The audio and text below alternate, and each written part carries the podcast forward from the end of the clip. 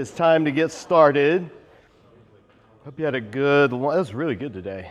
I like the spinach and the pasta. That's a good. Yeah, isn't that nice?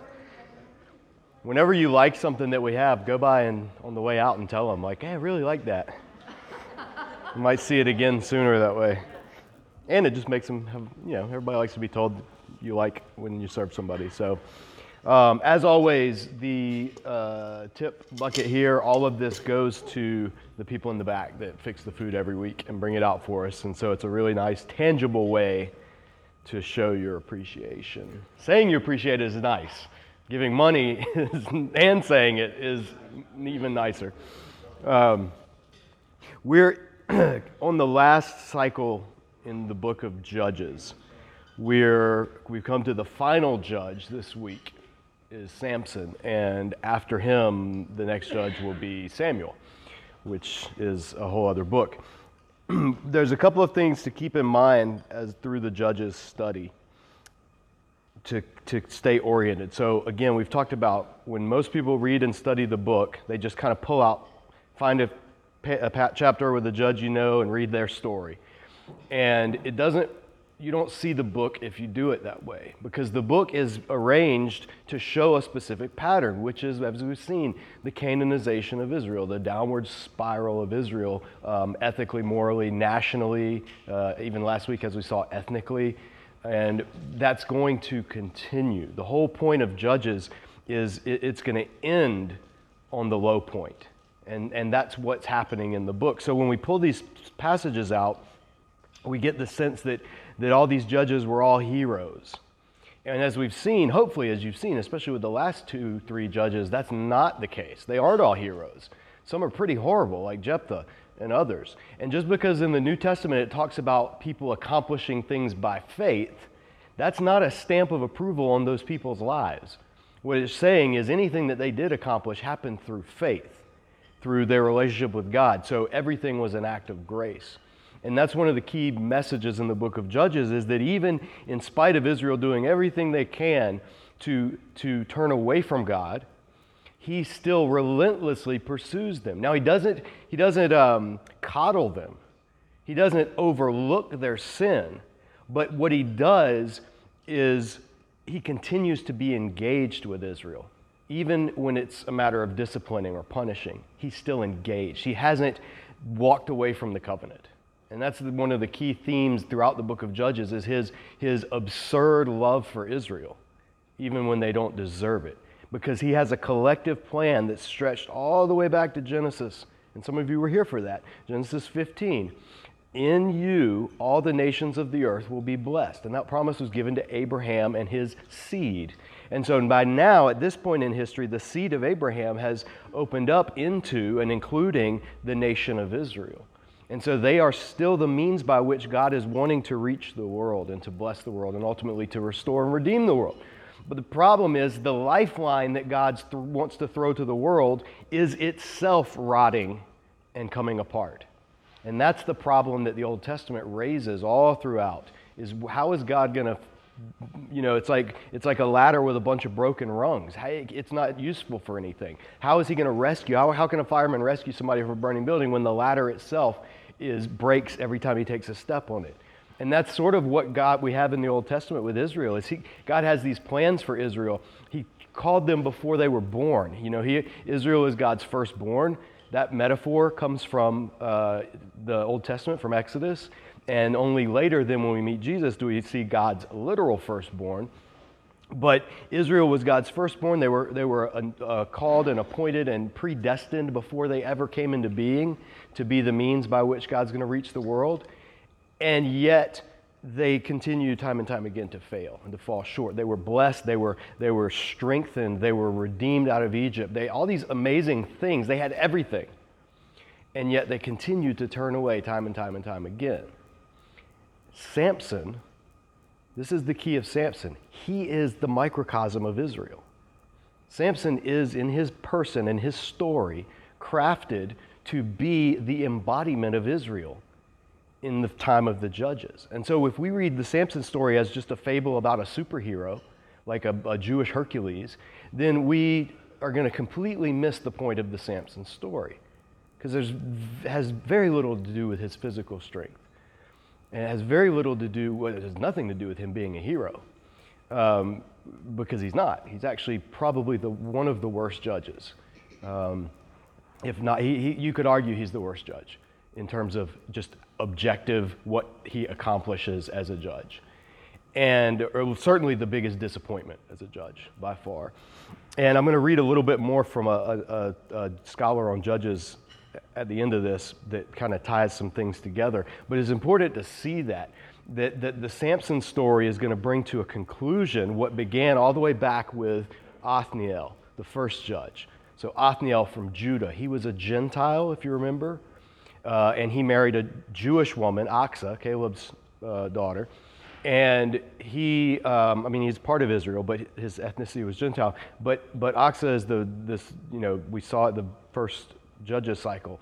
Um, the relationship between the two of them is one of strengthening, and it's one of her uh, getting blessings for him and for his family and, and the people. And so Samson now is kind of the counterpart to that. He's from Dan, which is right on the border of Judah, but it's Dan is the tribe that has pretty much disintegrated by this point. Dan, they didn't keep their homeland. They, they, God said, Go, this is your land, take it. And they said, No, we're not going to do that. And so they migrated all the way up north and just kind of eke out a living up there. Um, Dan is not listed later in tribal census lists for this reason. They are seen as, even by the time of the New Testament, Dan was seen as like the cursed tribe or the tribe that rebelled or, or, or got absorbed into the pagan surroundings. Well, that's the tribe Samson comes from. And he is going to be, in many ways, the opposite of Othniel. You know, he's going to be the Israelite, but instead of having a godly Israelite wife, he is going to pursue pagan women constantly. And they will be his downfall, whereas Achsah was the one who saved her family or at least blessed her family. So there's some stuff going on to counterbalance in the Samson story. And um, all of the themes throughout the book of Judges and even Scripture, there's going to be a lot of themes in the Samson story that are echoed, and they're intentional. A barren woman unable to conceive, an angelic visitor promising that she will conceive. I mean, that takes us back to Abraham all the way. And uh, a woman bringing a man into her uh, chamber and, and, lulling him to sleep. Well, we've seen that with Sisera and Jael. Um, you know, there's, there are these themes that repeat in Samson's life, his story. And it's almost like he is kind of, like I said, embodying all of the judges that have come before and sort of the, the kind of final example of the failure of the judgeship system, the whole thing. The whole thing is disintegrated by this point. And so we start with what seems to be super promising, which is this uh, divine birth announcement, which readers at this point are like, oh, finally, after all of these terrible judges and all of the enemies being oppressed, now we're going to get a birth narrative, which means that the person coming along is going to be a new patriarch, a new Abraham, a new Isaac, a new Jacob, you know, something like that. And that's, that's how it's set up to be. And then in the chapters after that, we see just the utter disappointment and failure that it turns out to be. Chapter 13 begins Again, the Israelites did evil in the eyes of the Lord. So the Lord delivered them into the hands of the Philistines for 40 years. That's an ironic phrase. Del- deliver. That's, that means to, be, to save. That's what the judges are supposed to do. Judges are the ones who deliver Israel from their enemies. But because of Israel's utter evil at this point, God, quote, delivers them into the hands of the enemies. So it's a very ironic use of that term deliver here. A certain man of Zorah named Manoah from the clan of the Danites, the, they aren't even called a tribe. They're called a clan at this point because they've just kind of disintegrated into nothingness, basically. A clan of the Danites had a wife who was sterile and remained childless. The angel of the Lord appeared to her and said, You are sterile and childless, but you are going to conceive and have a son. Angel of the Lord making another appearance. We've already seen that this is the angel that is the Lord that phrase, angel of the Lord, the angel that is Yahweh, that is the Lord. And they'll, they'll find this out later. But this is echoes of the Abraham story and other accounts where, where the angel of the Lord has come and visited people, as we've seen, and they haven't recognized him at first. And then all of a sudden, when they do, they're going to have a strong reaction. But Joshua did it when the man with the sword drawn. Um, Abraham did it with the visitors that appeared to him outside of his tent. This is an ongoing motif in the Bible. So you are going to conceive and have a son. Now, see to it that you drink no wine or other fermented drink, and that you do not eat anything unclean, because you will conceive and give birth to a son. No razor may be used on his head, because the boy is to be a Nazarite, set apart to God from birth. NIV says from birth. Hebrew actually says from the womb, meaning from the time of, even in the womb, not birth. But his Nazarite vow begins when his life begins, which is while he's being knit together in his mother's womb. He'll be set apart to God from the womb, and he will begin the deliverance of Israel from the hands of the Philistines.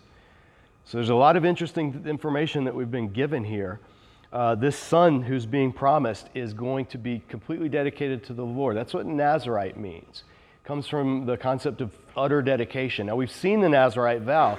Those of you that were here in Numbers chapter 6, we talked about, the, you, you, remember that uh, session about the Nazarite vow and what the Nazarites were. And it was when you wanted to devote yourself to the Lord. It was a special vow you would undertake where you would make, you'd shave off all your head, you'd, you'd, you'd make the vow, and you wouldn't touch your hair again. You'd let it grow. You'd have no, no wine drinks, no strong drinks, nothing from the vine, no f- grapes or anything and you had certain things that you could and couldn't do. And then at the end of your vow, then that was when it would be complete, and then you'd recut your hair and you know burn it up and um, basically present an offering to God, and your vow had been completed. But sometimes certain people in the Bible were Nazarites lifelong. They were set apart from birth on. The next judge is going to be one of those, Samuel uh, who was also conceived by a barren woman with the announcement of God. And uh, lifelong Nazarites, uh, John the Baptist would be another one. Uh, people that are lifelong dedicated and are set apart entirely by choosing without their say, before they're born. And there's only a few, it's a very rare thing, but Samson, we find out, is going to be one of those. So the condition is, as soon as he comes onto the scene, no, his, his mother has to uh, uphold the Nazarite dietary requirements. Why? Because anything she eats goes into her body, which goes into his body while he's in the womb. And so she has to observe the Nazarite vow, and, and then he, the rest of his life, will observe the Nazarite vow. He'll be set apart, unique for God. We don't know the purpose at this point, but the other piece of information we're giving is he will begin the deliverance of Israel. Now, it's another key point. It doesn't say he will deliver Israel, he says he will begin the deliverance. Even God knows at this point that Samson is not the ultimate answer to the oppression of the Philistines. The Philistines won't be, Israel won't be delivered from the Philistines until the time of David. Uh, you know, Saul and David are going to constantly be at odds with the Philistines as a rival kingdom. So we're, we're, we're given, there's promise, but there's also a note of foreboding is he's, he's not going to fully deliver his people, who's going to begin the deliverance. So, verse 6 Then the woman said to her, uh, went to her husband and told him, A man of God came to me. He looked like an angel of God, very awesome. So, a man of God, and that just means a prophet, a godly person. A man of God came, but he was so, he looked like an angel of God. She's on the right track. I didn't ask him where he came from, and he didn't tell me his name, but he said to me, You will conceive and give birth to a son. Now then, drink no wine or other fermented drink, and do not eat anything unclean, because the boy will be a Nazarite of God from the womb until the day of his death. Now, she added that. Uh, the angel didn't say that. We don't know if he said that to her in addition to what he told her, but that first time is his mention till the day of his death. That's actually going to happen. We're going to, that's a, a kind of a foreboding mention of Samson's death. She could have just said all his life but uh, she's speaking greater than she knows at this point, at least. Or the author, the narrator, is structuring this so that we realize his death is going to be part of the story. Verse 8 Then Manoah prayed to the Lord, O Lord, I beg you, let the man of God you sent to us come again and teach us how to bring up the boy who's to be born. God listened to Manoah, and the angel of God came again to the woman while she was out in the field. And Manoah said, Hey, send, us, send him back. And so God listened to him, but he sent him to the wife again while she's not there. The whole time, Manoah's trying to get more information. He's trying to kind of usurp the authority or, exert, uh, exercise the authority as the leader. And, and you know, he's, he's even named Manoah. We don't know Samson's mom's name. She's never named in the story. But yet, she's the one God appears to. She's the one God speaks to. She's the one who recognizes that this is the angel of the Lord. So throughout the whole thing that's crafted so that Manoah is kind of portrayed as in the dark, or at least spiritually unaware, trying to, to get God to answer, to, to give him more information than just what God has told his wife. His wife all along seems pretty satisfied with what's going on and, and on board with God so far. So Manoah, uh, the woman, let's see, verse 9. God heard Manoah, the angel of God came again to the woman while she was out in the field, but her husband Manoah was not with her. The woman hurried to tell her husband, He's here, the man who appeared to me the other day. Manoah got up and followed his wife. When he came to the man, he said, Are you the one who talked to my wife? I am, he said. So Manoah asked him, When your words are fulfilled, what is, and, and this is where NIV renders it, it says, What is to be the rule for the boy's life and work? Um, in Hebrew, it literally just says, What is the judgment of the boy? And NIV takes an interpretive approach where they have it basically Manoah is asking him, okay, how are we going to raise this kid? But it's just as plausible that phrase, judgment of the boy, means in other situations and in pagan contexts, means what's the oracle about this child? In other words, tell me his fortune. Tell me, his, tell me the, the judgment on this child, the, the oracle, the word about this child. Give me the future, knowledge of the future. Um, so you can interpret it one of either of those ways. NIV just kind of gives you one interpretation, but he could be also be asking just, give me his fortune. Tell me more about this boy. This is clearly a supernatural encounter. And the angel of the Lord answered, Your wife must do all I've told her. She must not eat anything that comes from the grapevine, nor drink any wine or other fermented drink, or eat anything unclean. She must do everything I've commanded her. Manoah said to the angel of the Lord, NIV, we would like you to stay until we prepare a young goat. Hebrew, he actually says, please let us detain you so that we can, or until we prepare a young goat for you. So it's kind of a, a little more, it's not rude in Hebrew because he does say please and, and it's a polite way, but it's like, hey, let us hold you here for a minute. Let us detain you. And then verse 16, the angel of the Lord replied, Even though you detain me, and it uses that same word again that was in the previous verse, even though you detain me, I will not eat any of your food. But if you prepare a burnt offering, offer it to the Lord. Manoah did not realize it was the angel of the Lord. He's still thinking he's feeding a guest, he's offering hospitality to a person. Just like Abraham did when he had the visitor that turned out to be the angel of the Lord. And he said, Let me prepare a meal for you. The angel of the Lord replied, uh, or sorry, verse 17, Then Manoah inquired of the angel of the Lord, What's your name, so that we may honor you when your word comes true? He replied, Why do you ask my name? It is, and NIV says, beyond understanding, but there's a footnote there in NIV that gives the literal. It's, it is wonderful. His name is Peli, wonderful. Uh, this is the name that's going to be prophesied in Isaiah 9 that will be given to the one who's to come. Wonderful counselor, mighty God, Emmanuel. And so here we're getting a hint because there's only one name in all of the Bible that's wonderful, that's beyond understanding, that's the name above all names, and that's Yahweh. So again, this is how we know this angel of the Lord, the angel of Yahweh, is Yahweh in angel form, talking to his people on rare occasions throughout the Old Testament. So, verse 19 Then Manoah took a young goat together with the grain offering and sacrificed it on a rock to the Lord. And the Lord worked a wonder. NIV says did an amazing thing, but it's that same word for wonderful is pali. He worked a wonder. While Manoah and his wife watched. As the flame blazed up from the altar toward heaven, the angel of the Lord ascended in the flame. Seeing this like a Star Trek, like they got beamed up. Think of that image. Think you, you just you set out a burnt offering, and then all of a sudden, and then the person you were going to feed just steps into the flame and burns up. That's that's a wonder. Uh, seeing this, Manoah and his wife fell with their faces to the ground. When the angel of the Lord did not show himself again to Manoah and his wife, in other words, he was gone, Manoah realized, finally, it was the angel of the Lord. We're doomed to die, he said. We have seen God.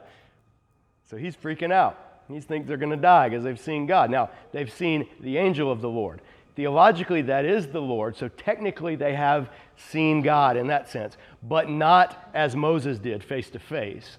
And not in his unmediated glory. That's why the angel of the Lord appears when God wants to appear and talk to people, is so that there's still that separation, there's still that distance, and his overwhelming holiness doesn't overwhelm and destroy his people, uh, his sinful people. That's all of the study we did on Leviticus and the tabernacle and the layers of separation between God's holiness and human sinfulness and all of that. That's why the angel of the Lord is the means by which God appears to people. And so, Manoah's freaking out. We're going to die. We're going to die. And then his wife, again, the only sensible one in, in this story, uh, knows better. She's, his wife answered him, If the Lord had meant to kill us, he would not have accepted a burnt offering and a grain offering from our hands, nor shown us all these things, or now told us this. In other words, hey, dummy, we're not going to die. The whole point of him coming was to give us this message. Why is he going to then kill us? Remember, I'm going to have a son prophecy, da da da, you know. So she's much quicker than Manoah.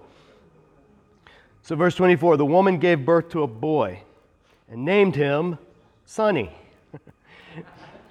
Shimshon. Uh, the, the word for son is Shemesh.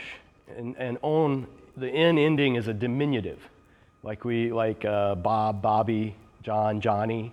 Um, so Shimshon is like Sonny. It means little son. Shemesh is the sun god's name, and Beth Shemesh, house of Shemesh, was right in the neighborhood where he was born. And there was a cult of worship of the Canaanite gods and goddesses, and one of the Canaanite gods that was worshipped was Shemesh, the sun god. And so Samson's name, Shimshon, is a diminutive form of the name of the Canaanite sun god. And, and so a number of commentators point that out, and they're like, this is not a good thing. He's named after a pagan deity. But other commentators say, and that's the point.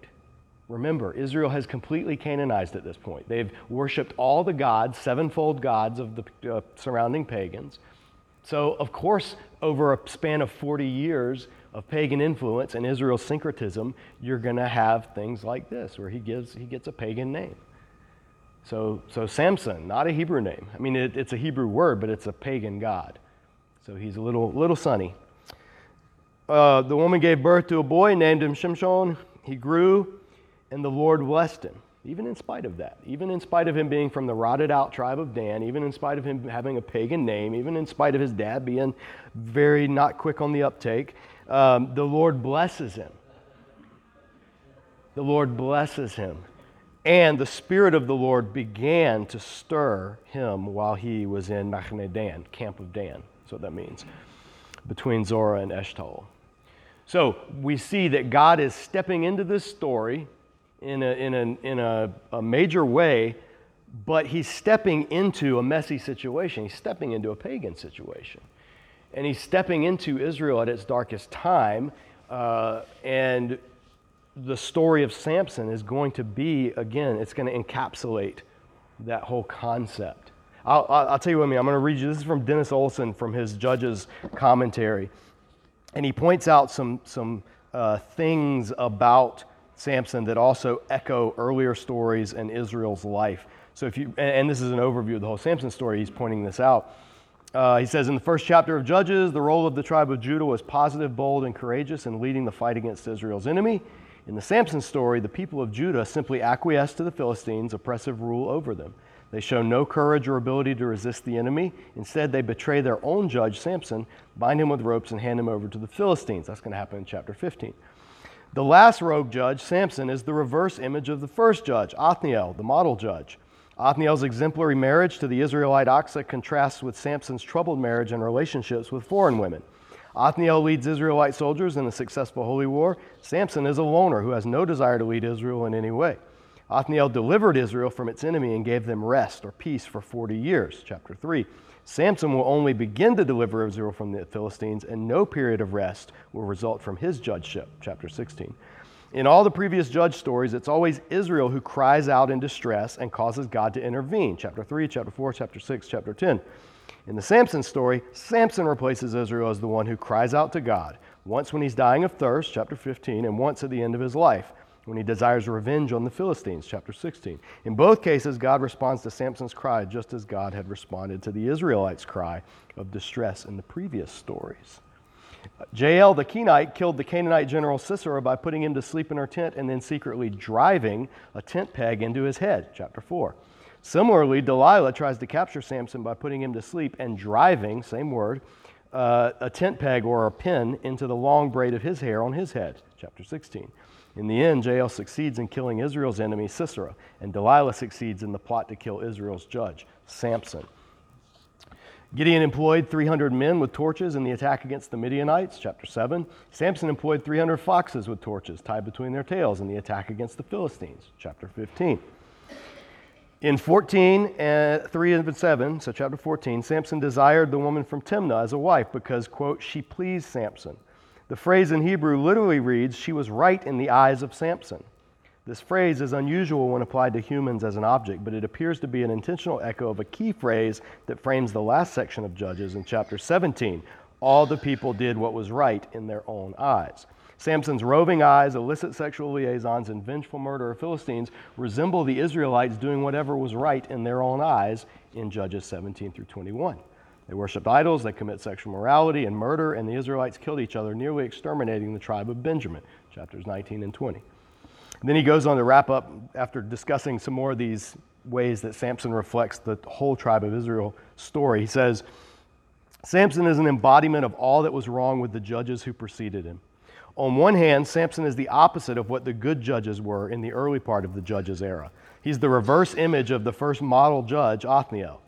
Samson also embodies the worst of the negative characteristics that begin to appear in the last two phases of the judges' era with Gideon and Jephthah that is, personal vendettas, selfish rage, reluctance to lead, inability to rally the tribes of Israel into a united community, covenants with foreigners, and breaking of covenant vows. In short, Samson represents the implosion of the whole judge system. The judges have gradually deteriorated in effectiveness as religious and military leaders over the course of three distinct phases in the book of Judges. Samson is the end of the line in that deterioration. He's the judge who no longer leads Israel or obeys God. Moreover, he only begins to deliver Israel from the Philistines, and he does not gain any years of rest for his people. Samson is the embodiment not only of the judges, but also of the whole nation of Israel. He breaks all of his covenant vows as a Nazarite in the same way that Israel repeatedly broke its covenant obligations in worshiping idols. Samson's entanglements with foreign women are a metaphor for Israel's lusting after other gods. Samson spurned all the obligations of the Nazarite covenant to which his parents had been faithful in the same manner, the new generation of Israelites after the death of Joshua spurned the covenant of their faithful parents, chapter 2. Just as God responded repeatedly to Israel's cry of distress in spite of its disobedience, so also God responded each time to Samson's cry of distress, chapters 15 and 16. Samson's tenacious and often irrational love provides a metaphor for God's unfailing love in spite of Israel's repeated betrayals. Samson was a pushover whenever his beloved cried, begged, and pleaded with him talking about Delilah. If we shake our heads in puzzlement over Samson's relentless love for those who betrayed him, then we must do the same for God's amazingly patient and relentless love for Israel throughout the book of Judges. Love for Israel throughout the book of Judges. Ironically, the most disobedient and ineffective of all Israel's judges becomes the best window into the heart and character of Israel's God.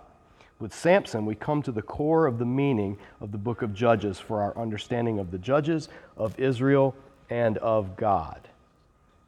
So, Samson, I say this in advance because you're going to read Samson's story over the next two weeks or so. We're going to see it. And I wanted to front load that into your reading. Hopefully, you read this stuff at home and not just when we get here. Um, because as you read the Samson story, I want you to consciously put away the Sunday school images and the VeggieTale images and the flannel board images and whatever else you grew up with about Samson. Put that away and read it in its context in Judges as the last and least successful of all the judges. Because that's going to then raise a lot of questions about what is God doing? Why does he seem to bless Samson? Why does he seem to help him? And it's kind of like the author of the book of Judges saying, exactly, why does he do that with Israel? What kind of God is this? Other gods in the ancient Near East wouldn't do this. They would have wiped their hands clean and said, You're done. You want to go follow Dagon? You want to go follow Baal? You want to go follow Shemesh? Go for it. I'm done with you. But the God of Israel doesn't do that. Patient, everlasting, continuing to have mercy to people who do not deserve it. And so, even Samson's disobedience and his terrible life, you still see the grace of God in it. Not because of his sinfulness or stubbornness or hard headedness. or wanton lustfulness, but in spite of it. And that's what we have in our own lives with God as well. We're out of time on the dot. You guys have a great week. We'll see you next week, and we're going to keep going with Samson.